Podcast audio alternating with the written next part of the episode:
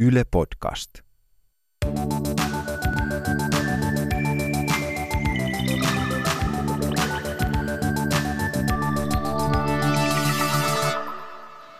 Jos puhutaan numeroilla, niin voisi sanoa, että mulla on ollut aika köyhä lapsuus. Meitä oli neljä lasta ja mun äiti oli kotona niin kauan, kunnes mä menin kouluun. Ja mun isä taas oli apurahatutkijana yliopistolla. Ja jälkikäteen meidän äiti on sanonut, että se esimerkiksi kaupassa laskeskeli, että montako man- mandariinia se voi ostaa kullekin. Mutta sitten taas samaan aikaan mulla on ollut tosi hyvä ja onnellinen lapsuus, ja mä en ole koskaan kokenut, että mä jäisin mistään paitsi rahan takia. Toisaalta meidän kodissa ei koskaan puhuttu oikein rahasta, mutta mä jotenkin aistin, että siinä on jotain vähän kipeätä. Vähän niin kuin suurimmalla osalla 1990-luvun lapsuutensa eläneistä ihmisistä. Ja mä oon viime vuosina miettinyt, että, että lapsuus vaikuttaa tosi paljon meidän rahasuhteeseen. Ja musta on tullut mun lapsuuden jälkeen ikuinen varautuja. Rahaa pitää olla koko ajan tilillä, muuten kurkkua alkaa kuristaa. Anna, minkälaisen tulotason kodista sä tuut?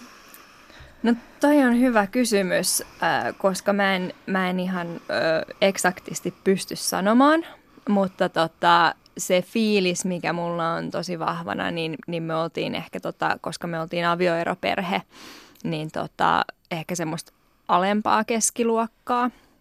Et me, meidän äiti oli, oli tota assistenttina erinäisissä firmoissa ja tota, isä oli toki kuvioissa ja, ja silleen tota, osaan, osaan vähän päätellä, että miss, missä niin kuin mentiin rahan suhteen, mutta et ei, sitä, ei sitä tuntunut olevan liiemmin. Joo, joo. Tänään me puhutaan siitä, miten lapsuuden koti muokkaa meidän rahasuudetta ja miksi on ylipäänsä ihan hedelmällistä tutkailla omalla kohdalla, että mihin kaikkiin ajatuksiin oman lapsuuden taloudellinen tilanne ja tapa, millä rahasta on puhuttu, voi vaikuttaa.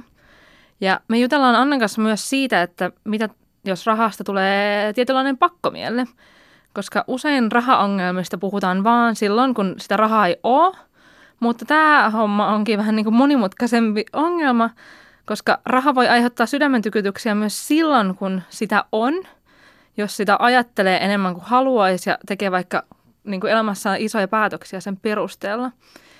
Kuunneltuasi tämän jakson sä ymmärrät itseäsi ja ehkä myös sukupolveasi paremmin ja saatat päästä myös jostain huonoista rahatavoista eroon. Mä oon Julia Tureen.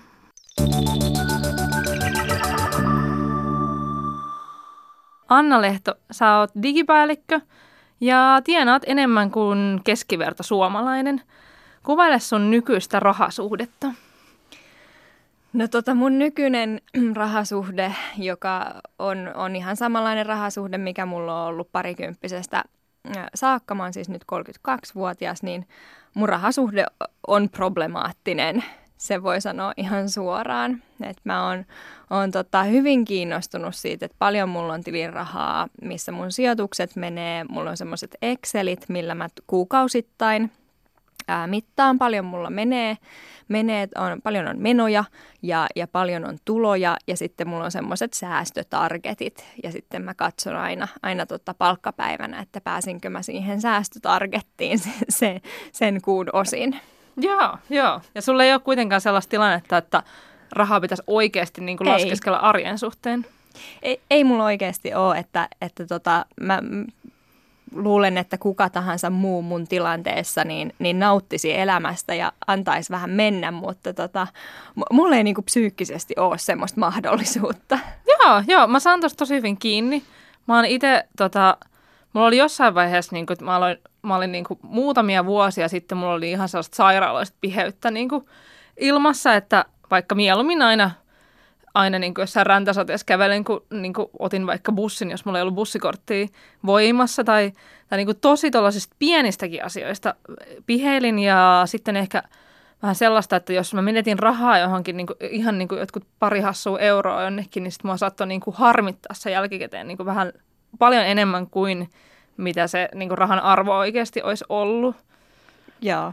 Et mähän löysin tuossa muutama viikko sitten semmoisia 2014 vuodelta semmoisia Exceleitä, missä, missä mulla on tätä kirjanpitoa ja siellä on siis merkitty 1,50 kahvi ja niin kuin omille riveilleen. Ja, ja tota, no positiivista on se, että mä tiedän, mitkä ne peruskulut vuonna 2014 oli, mutta kyllä se, kyllä se muakin vähän yllätti, kuinka tarkalla tasolla niissä mentiin. Joo, koska siis toki ihmisen päähän niin kuin mahtuu, onko se nyt 10 000 vai 50 000 ajatusta per päivässä, niitä on niin tutkimuksia tehty, mutta jos ison osan siitä niin kuin vie raha, niin sehän on kuitenkin se, se ajattelu aina jostain muusta pois.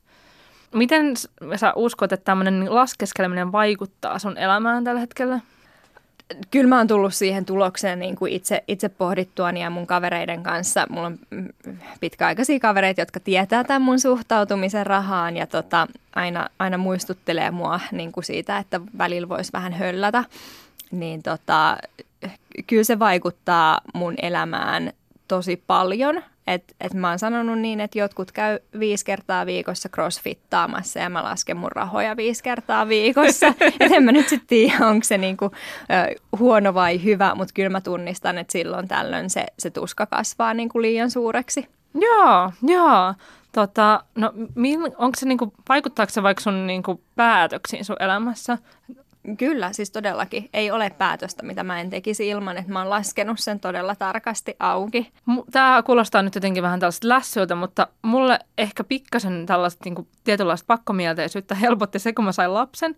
Ja sitten mulla tuli sellainen olo, että mä en voi niin kuin, kontrolloida niin kuin, kaikkea mun elämässä, että jostain pitää vähän niin kuin, hellittää, niin, niin sitten ehkä rahat on ollut sitä sitä aluetta, mistä on niin kuin enemmän hellittänyt kuin pitänyt jotenkin jostain muusta niin kuin asiasta pitää paljon enemmän huolta.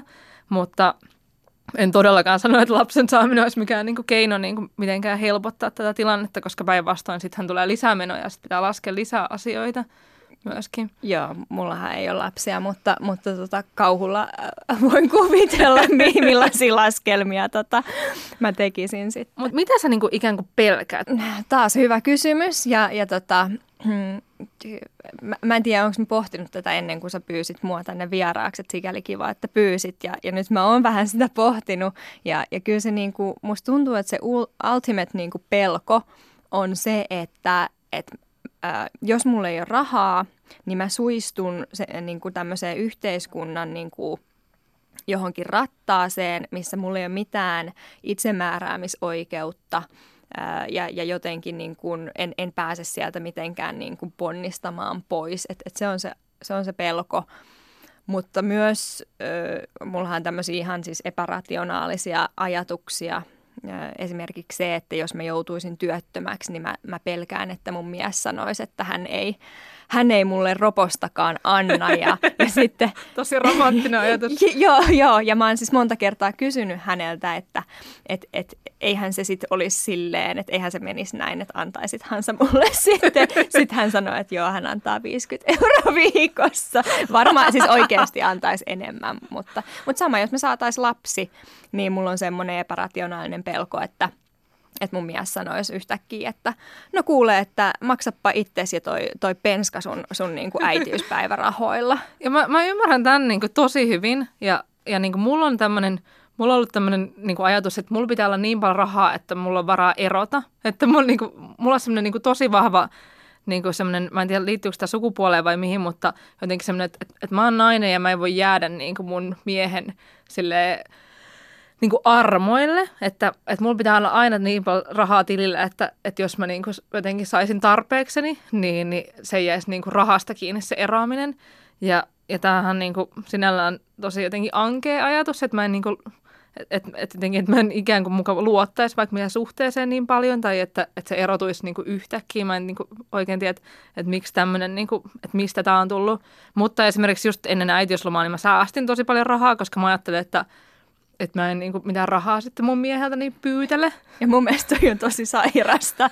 siis, Mutta mut just se, että et tota, munkin vanhemmat on, on eronneet ja mä muistan, että meidän mutsilla oli tosi tiukkaa, niin mun mielestä on tosi loogista ajattelua, että silloin kun säästää itselleen naisena, niin säästää itselleen vapautta tehdä niin. se valinta, mikäli, mikäli tulisi sellainen tilanne, että haluaa erota. No hei, kerro vähän, että miten teillä sitten puhuttiin siitä rahasta himassa? pääviesti oli se, että ei ole varaa. Joo. Et se, se oli tosi jännä. Mä muistan sen meidän lapsuudesta, että jotenkin niin kun, mun mielestä mulla on semmoinen fiilis, että kaikkeen vastattiin, että ei ole varaa, mikä on kuitenkin vähän jännä, että mulla on semmoinen fiilis, koska me tehtiin kivoja asioita, me käytiin Särkänniemessä, kylpylöissä, mulla oli, mulla oli kivoja harrastuksia, johon mä tiedän sitten, että isovanhemmat maksoi niistä osan ja, ja faija osallistui kuluihin, mutta se päällimmäinen semmoinen niin kuin tunnelma rahasta lapsuudessa on se, että ei sitä ollut. Joo, ja tämä on niin kuin, aivan järjettömän yleinen kokemus. Mä nyt kysyin, kysyin tuon mun Instagramissa äh, ihmisiltä, ja mun seuraajat on about 30 naisia suurin osa, eli 90-luvulla lapsuutensa eläneitä ihmisiä, että et, et, et A, että millainen taloudellinen tilanne teillä oli himassa, ja B, miten siitä rahasta puhuttiin.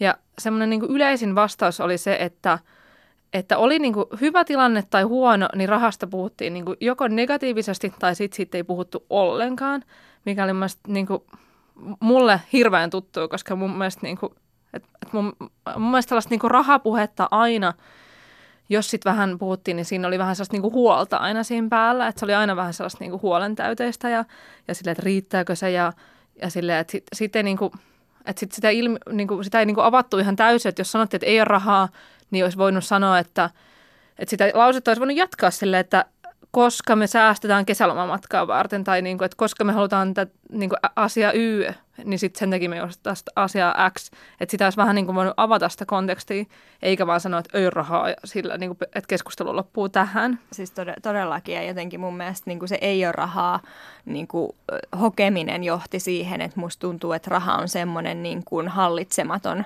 niin kuin jotenkin jopa niin kuin pahan väline, että, että jotenkin sen rahan takia sitten jotenkin oli, oli huono fiilis himassa. Joo, joo, joo, joo. Ja tota, mä kysyin esimerkiksi tuolta Helsingin yliopiston kulutustutkija Minna Autiolta, joka on semmoinen mimmi, jota mä fanitan, mä sillä on aina tosi nerokkaita tällaisia pointteja tällaisesta rahasuhteesta. Ja se vähän niin kuin, se, ensinnäkin mä lähetin sille näitä, niin kuin tosi paljon näitä kommentteja luettavaksi, että, että mitä, niin kuin, mitä mä tuolla Instassa sain. Ja sitten se sanoi, että, että se niin kuin ikään kuin lukee näistä sellaista, että, nyt nykyajan niin kolmekymppiset ei ehkä enää luota siihen, että hyvinvointivaltio ottaa koppia, jos niin kuin jotain huonoa käy. Ja tämähän on niin kuin sinällään tosi hälyttävä ajatus, koska sitten on vähän silleen, että no miksi mä haluan maksaa veroja, jos, jos mä en luota siihen, että niin kuin mä saan niistä mitään. Ja sitten tämä, että, että Suomessa on tosi vahva itsenäisyyden eetos. Sen jälkeen, kun mä täytin 19, mä en ole saanut raha, niin kuin latin latiin mun vanhemmilta, enkä koskaan niin kuin, tullut mieleen pyytää myöskään, että, että se on mielestäni ollut ihan selkeä homma. Tämä autio puhuu siitä, että, että ihmiset pelkää niin kuin, nimenomaan tätä itsenäisyyden menettämistä tosi paljon. Ja sitten toisaalta niin kuin, tämän nykyisen hallituksen toimet ei välttämättä ole niin kuin mitenkään ainakaan auttanut tähän pelkoon, koska esimerkiksi just tämä, että, että jos jää työttömäksi, niin sitten sun iskee tämä aktiivimalli, että sitten valtio vähän niin kuin puuttuu sun mm ja joka päivä sen tekemiseen. sinne järjestelmään. Niin, no just mm. tämä, että et ei se pelko niinku ole mitenkään täysin irrationaalinen. Ei, ei, että sit sä niinku, oot siellä. Joo, todellakin allekirjoittaa tuonne, että, että rahalla saa sitä itsenäisyyttä ja puskuria, puskuria niinku suhteessa valtioon ja siihen järjestelmään, mutta myös, myös niinku suhteessa muihin ihmisiin. Totta.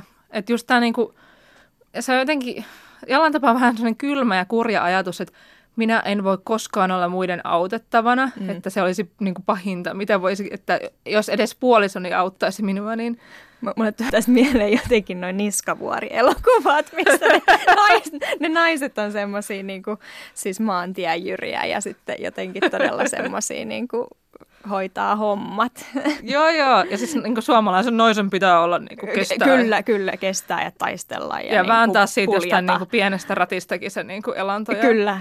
Sille, et, et, ja siis toisaalta niin kuin, myös jos ajattelee tätä just tätä meidän, meidän niin kuin sukupolvea, joka on niin kuin Ysärillä tämän lapsuutensa elänyt, niin silloin oli tämä huolipuhe ja, ja firmat meni konkurssiin ja ihmiset teki itsemurhia taloudellisista syistä ja sehän oli niin kuin, uh, niin kuin mun, mun silmissäni tai niin kuin mun muistossani se oli niin kuin vähän niin kuin kurjaa aikaa tai ainakin se on niin kuin mediassa leimattu sellaiseksi.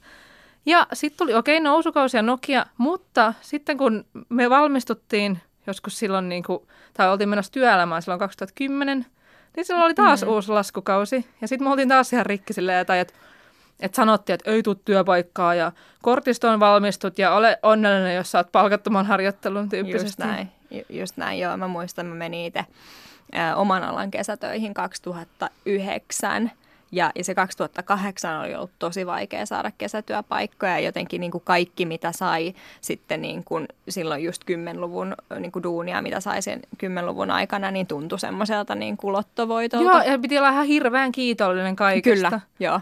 Että, niin kuin, että sin, sinällään, että nyt kun mäkin olen vähän niin kuin puhunut siitä, että, että palkkaa kannattaa neuvotella ja tälleen, mutta sitten se on niin vaikeaa, kun sisimmässä on sellainen ajatus, että mun pitäisi olla vaan niin kiitollinen, että joku on suostunut ottamaan mut tänne niin kuin tekemään tätä työtä. Mä oon vaikka jutellut niin kuin, äh, parikymppistä ihmisten kanssa, niin niillä on täysin erilainen ajatus, että ne on silleen, että no olkaa kiitollisia, että saatte mut, kun me taas niin kolmekymppistä että please, please, on mun, mun mielestä taas ne kaksikymppistä jotenkin niin kuin vastuuttomia ja jotenkin käyttää hövelisti rahaa ja, ja ei näe niitä kaikkia uhkia, jotka niin, tulevaisuudessa tuot tullessaan. Kyllä, niin kuin, kyllä. Ja Joo, koska siis... tahansa kaikki voi niinku romahtaa. Just näin. Koska mulla on niinku edelleen, mulla, mulla niinku mun yrityksen menee ihan mukavasti ja mulla on ollut ihan onnellinen lapsuus ja mä oon saanut töitä. Mulla on ollut koko ajan töitä. Mä en ollut työttömänä kertaakaan, mutta silti ihan vaan se, että koska se puhe on ollut niin sellaista, semmoinen zeitgeist on ollut semmoinen niinku siitä, että, että koska tahansa voi mitä tahansa ikävää tapahtua, niin, niin sitten on niinku vähän semmoinen olo, että, että, että että koska kohan se, niin se romahdus tulee ja miten, mitenköhän paljon rahaa mulla pitää olla tilille, että mä oon varautunut siihen romahdukseen. Niin siis onhan tässä tämmöistä tyypillistä niin kuin, tämmöistä survivalista ajattelua. toiset, toiset niin kuin, foliohattupäät niin kuin, roudaa himansa jotain säilykkeitä ja rakentaa jotain telttaa metsään, että sitten kun se, kun se tota, shit hits the fan, niin voi sitten sinne paeta johonkin ydinsuojaan, mutta ehkä meillä on sitten se, että, että haalitaan sitä rahaa niin kuin mahdollisimman paljon, että sitten kun jotain pahaa käy. Niin, Niinpä, niin, koska tota... ei, ole sellaista, niin kuin, ei ole sellaista elämänkantaa meininkiä. Ei mulla ole semmoista oloa ja siis, siis mä sanon tämän sillä kuitenkin, että mä tienaan, tienaan hyvin, äh, pystyn sijoittamaan useita satoja euroja joka kuukausi. Ja niin kun, mutta koska vain se voi loppua. Mutta koska vain se voi tulla, enkä mä edes tiedä mikä se on. Niin, mutta, tota... Mä tiedän, mä tiedän että, että just tämä, että, että mitä, mikä on se paha, josta me voitaisiin pelastua. Mikä sun mielestä voisi auttaa tähän ajattelutapaan? Mun mielestä lapsiperheissä niin olisi asiallista puhua siitä rahasta niin kuin, äh, sellaisena välineenä kuin se on, että et ihmisellä pitää olla se tavallaan päätäntävalta siihen rahaan, eikä puhua siitä rahasta niin, kuin niin että se määrittää, mitä me tehdään, Nimenomaan. mitä me ollaan perheenä, mitä ihminen on.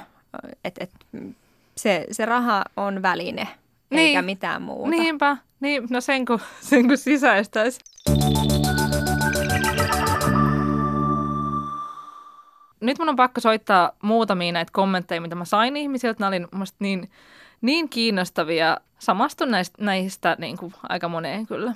Mä oon tota keskiluokkaisesta perheestä ja meidän perheessä on kyllä aina niin kuin opetettu järkevää rahan käyttöä meille lapsille. on siitä kyllä silleen kiitollinen.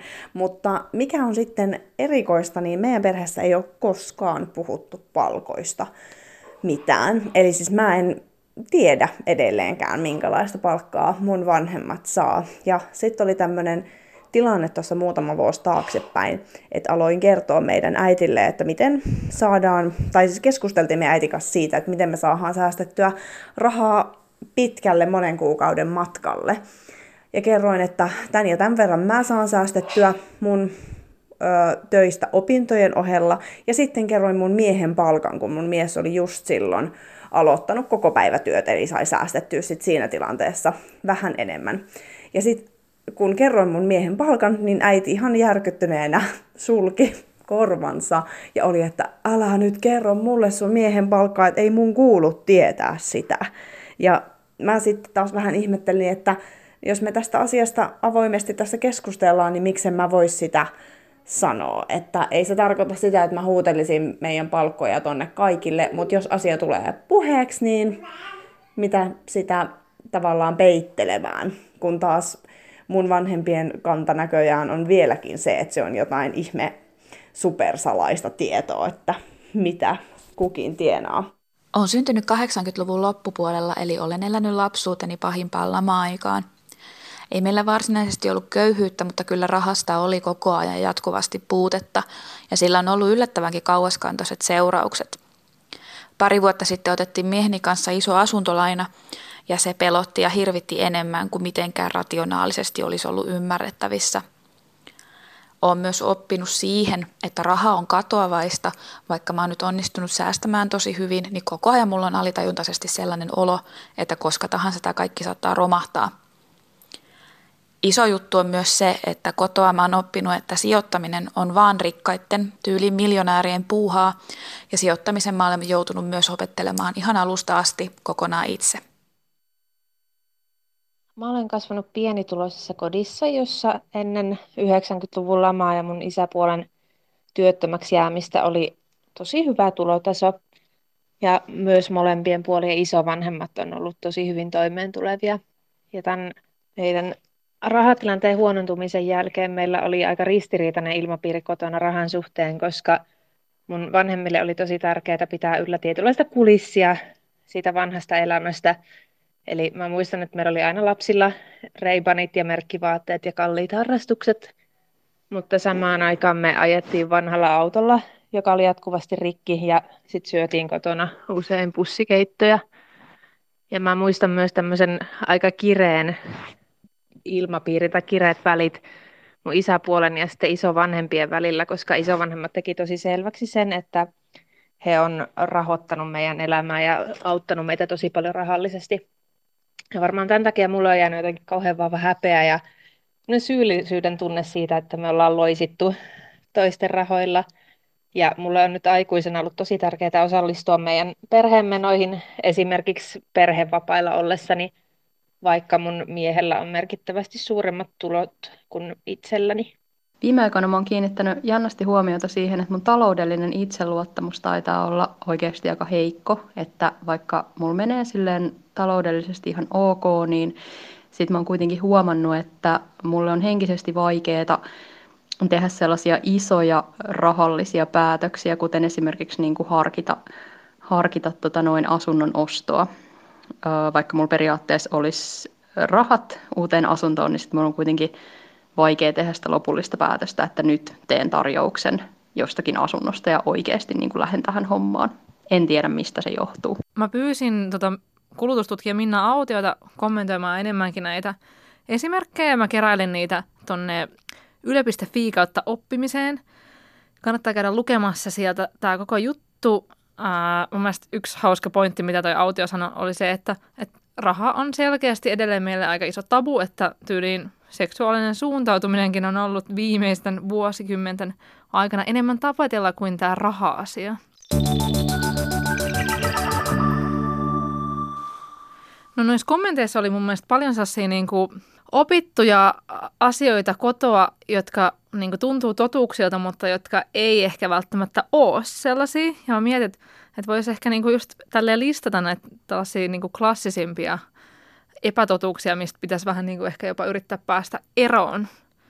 Ja mun mielestä ensimmäinen oli just toi selkeä, että, että vain rikkailla on varaa sijoittaa – on totta, että, niin kuin, että, että ei ihminen voi sijoittaa, jos ei sillä ole niin kuin, yhtään ylimääräistä rahaa, mutta sehän niin kuin, enemmänkin se sijoittaminen, niin kuin, mun mielestä sijoittaminen terminäkin voi olla ehkä vähän huonoa, että enemmänkin pitäisi puhua niin kuin, niin kuin pitkäaikaisesta säästämisestä ja, ja niin kuin, tosi monilla ihmisillä on oikeasti varaa säästää.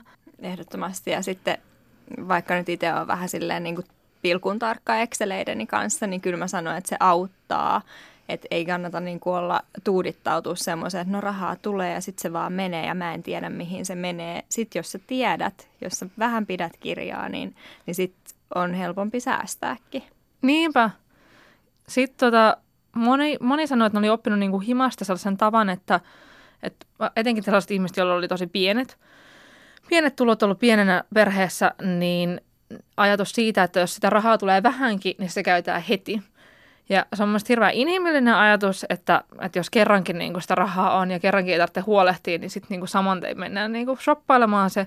Mutta sitten toisaalta tässä on niin se, että, että sitten ei saa sellaista niin kuin, vähän niin pitkäjänteisempää nautintoa siitä mitenkään, että, että niin että jos on niinku, just, jotenkin just tämä niinku linkittyy tähän ajatukseen, että et, et köyhä ei voi säästää rahaa tai köyhä mm. ei voi sijoittaa rahaa ollenkaan. No mitä, mitä muuta sulle tulee mieleen? No mä haluaisin nostaa tämän tota, pesukoneasian esiin. Eli tota, Klassinen pesukone. Tota, kyllä, eli kaikki tietää tämän, että, että palkkatilillä tai säästötilillä pitää olla niin kuin pesukoneen verran rahaa tai onko se kaksi, ka, kahden kuukauden palkka, mikä se on se suositus, riippuu vähän kuka antaa neuvoja, mutta mutta ei sitä, mun mielestä ei kannata nyt kodinkoneita tähän sekoittaa, vaan, vaan kyse on siitä, että kun sulla on säästötilillä rahaa, niin sulla on vapautta tehdä erilaisia päätöksiä, oli se sitten lähteä pitkään reissuun tai, tai tota, irtisanoutua tai, tai ottaa avioero, jos, jos se on tarpeen. Niin, niinpä, koska sekin voi olla oikein hyvä päätös niin kuin jossain elämäntilanteessa. Ja sitten kans tota, mm, mulla tuli mieleen tämmöinen vähän, että, että semmoinen, jolla ihmisillä on semmoinen uskomus, että jos ihmisellä on rahaa, niin, niin sen täytyy olla niin kuin onnenkantamoinen. Sen täytyy olla tämmöinen poikkeama ja sattumus, että se on varmaan perinyt ne rahat, kun, kun tavallaan se aika niin kuin ikävä totuus on se, että se todennäköisesti on tehnyt paljon töitä se ihminen ja, ja ollut, ollut säästeliäs. Joo, joo, no se on ihan totta. Tota, mulla tulee mieleen vielä se, että että just, niin tuossa vikas kommentissa, vaikka tuo asuntolainan ottaminen, niin, niin on paljon sellaisia kommentteja saanut, että, että vanhemmat oli vaan hokenut koko ajan, että, että laina on pahasta, että kaikki laina on pahasta, mutta mä itse ajattelen, että, että on niin hyviä lainoja, jotka niin on satsaus tulevaisuuteen ja sitten huonoja lainoja, jotka, jotka niin voi olla tyyliin, niin että esimerkiksi pikavippi, mutta hyviä lainoja, esimerkiksi asuntolaina, tai vaikka yrityslaina tai opintolaina, ne on kaikki sellaisia, että millä sä niin sijoitat siihen sun omaan tulevaisuuteen. Ja näissä laina-asioissa on mielestäni niin kuin jopa traagista. Mä oon jutellut esimerkiksi no yhden ammattikoulun opon kanssa just juttelin, niin se sanoi, että, että niin kuin monet sen oppilaat ajattelee, että pikavippi on jotenkin parempi kuin opintolaina, koska niin kuin uhuh. on vaan sanonut, että, että vippi ei kuulosta niin pahalta kuin se laina. Että tämän tyyppisiä niin kuin, ihan tällaisia vääriä uskomuksia, mitä vaan sitten, niin kuin, että jos vanhemmat on sanonut, että aloita lainaa, mutta ei ole perustelusta sen enempää, niin, niin. niin tällaisessakin ja toskin pitäisi tehdä se taustatus, että okei, että jos sä oot 90-luvulla joutunut siihen, niin kuin, että korot on noussut Niinpä. taivaisiin, niin sit voisi niin kuin kertoa sen kontekstin. Ja nythän meillä on niin kuin pankit tarjoaa välineitä lainoihin, että ne korot ei Niinpä, pitäisi ollaan tosi nousta erilaisessa niin maailmantilanteessa tällä hetkellä. No, mä oon niin kuin miettinyt tätä, että miten, koska mä sanoisin, niin kuin, että mulla on vähän ehkä parantunut tämä mun suhtautuminen rahaan tässä viime vuosien aikana – paitsi niin kuin lapsen saamisen jälkeen, niin myös ihan sen takia, että, että mulla on siitä onnekas tilanne, että mä oon niin kuin pystynyt puhumaan tästä rahasta nyt niin kuin aivan jumalattoman paljon. Että mä niin kuin, kirjoitin sitten yhden fucking kirjan ja, ja niin kuin nyt on tehnyt tämän podcastin, että ja puhunut siitä niin monien ihmisten kanssa, että sitten on tullut oikeasti ihan järjettömän arkinen asia mulle. Että se on mulle ihan sellaista, niin kuin, että hirveän, paljon pahempi puhua mun seksuaalisesta suuntautumisesta kuin, kuin, niin kuin rahasta. Että, että raha on ihan sellaista niin kuin business as usual. Niin mä oon miettinyt, että tämä on se tapa, millä mä myös haluan niin kuin vaikka mun pojalle puhua siitä, että raha on, se on niin kuin osa arkea, niin kuin joku ruoka tai liikunta tai mikä tahansa. Että se ei ole niin kuin missään nimessä maailman tärkein asia, että, että semmoinen, mitä pitäisi niin kuin koko ajan ajatella, mutta sitten on, se on kuitenkin semmoinen asia, josta voi niin kuin puhua silleen, aika silleen niin kuin hmm. iisisti. Ja sä oot tehnyt sun pojalle silleen palvelukseen, että äiti on aika perehtynyt näihin asioihin, että mä uskon, todellakin, että... Todellakin, mä niin. joskus kriippaa, että siellä tulee joku sellainen vastareaktio, kun se joutuu kuuntelemaan mun jostain Instastory-ränttäyksiä, että jonain päivänä se on silleen, että mä en sitä aio niin näihin asioihin perehtyä yhtään. Mä... Mutta toisaalta mä oon tyytyväinen siihen, että se on myös niin kuin saanut sellaisen mallin, että myös äiti tietää näistä raha-asioista, että ei mennä kysymään vaan isältä siitä. Että se, se on niin kuin hauskaa.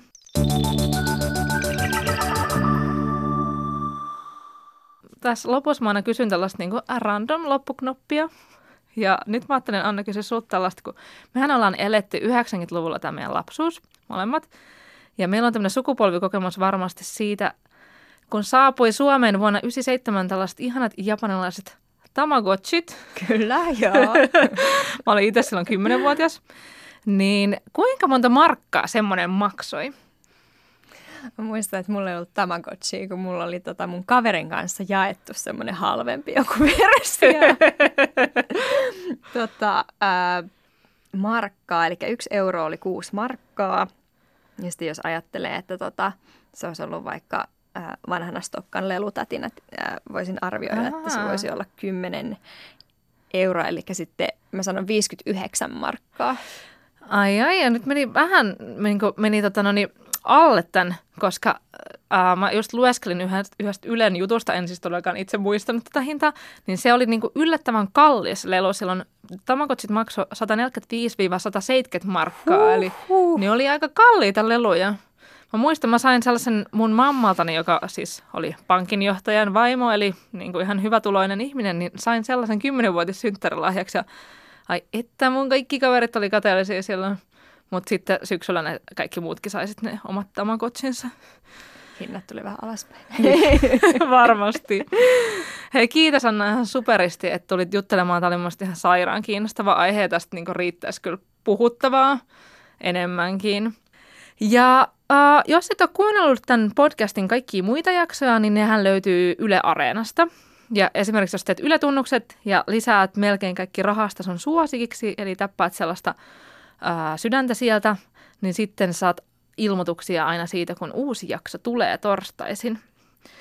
Ja tietysti nämä löytyy myös Spotifysta ja ihan niin näistä perus podcast-äpeistä. Mutta nyt mä sanon kaikille heippa ja kuullaan taas pian.